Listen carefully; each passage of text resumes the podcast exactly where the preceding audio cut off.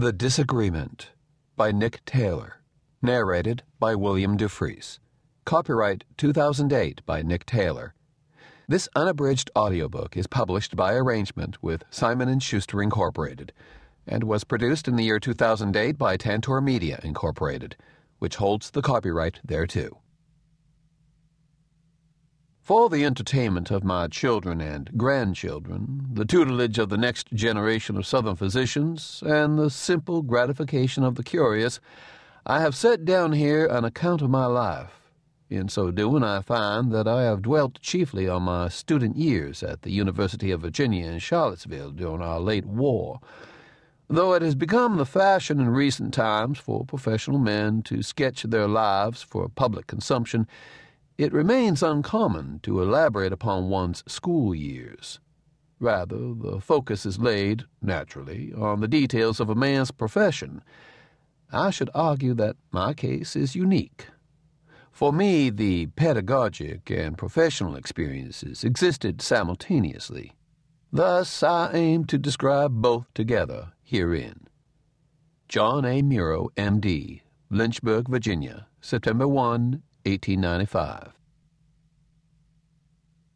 Part 1 Chapter 1 On April 17, 1861, I enjoyed the sensation of one whose birthday falls on Christmas. I woke unusually early, along with everyone in the Commonwealth of Virginia. That day our legislature was to vote on secession a crisis that had begun as a whisper among gossip mongers not a year prior, but had grown with the frenzy of a revival into a statewide obsession.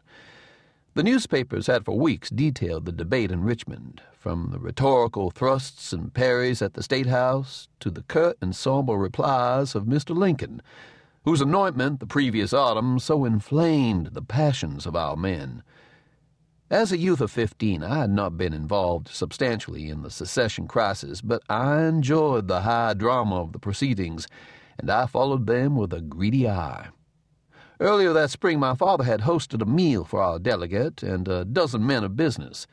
The ostensible purpose of the gathering had been to gauge local support for secession, but these being men of practical appetites, the talk soon turned to the prospect of war and the demands this might place on our local mills and factories.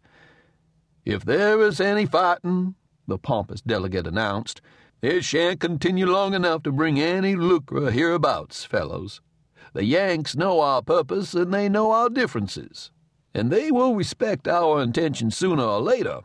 The thought in Richmond, I must tell you, is that they will be too blanched to fight. The men laughed and clapped one another on the back. This I observed from the sanctuary of our kitchen, where I had finished helping Mother and Peg with the service and was eating my share at the kitchen table. The delegate, his name was Coggan, was distinguished by a pair of unruly snow white eyebrows that sprung from his face like owl feathers.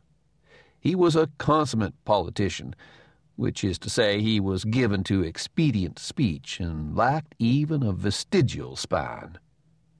The telegraph from Mr. Coggan, who was in Richmond for the vote, arrived at the Lynchburg post office just after one o'clock.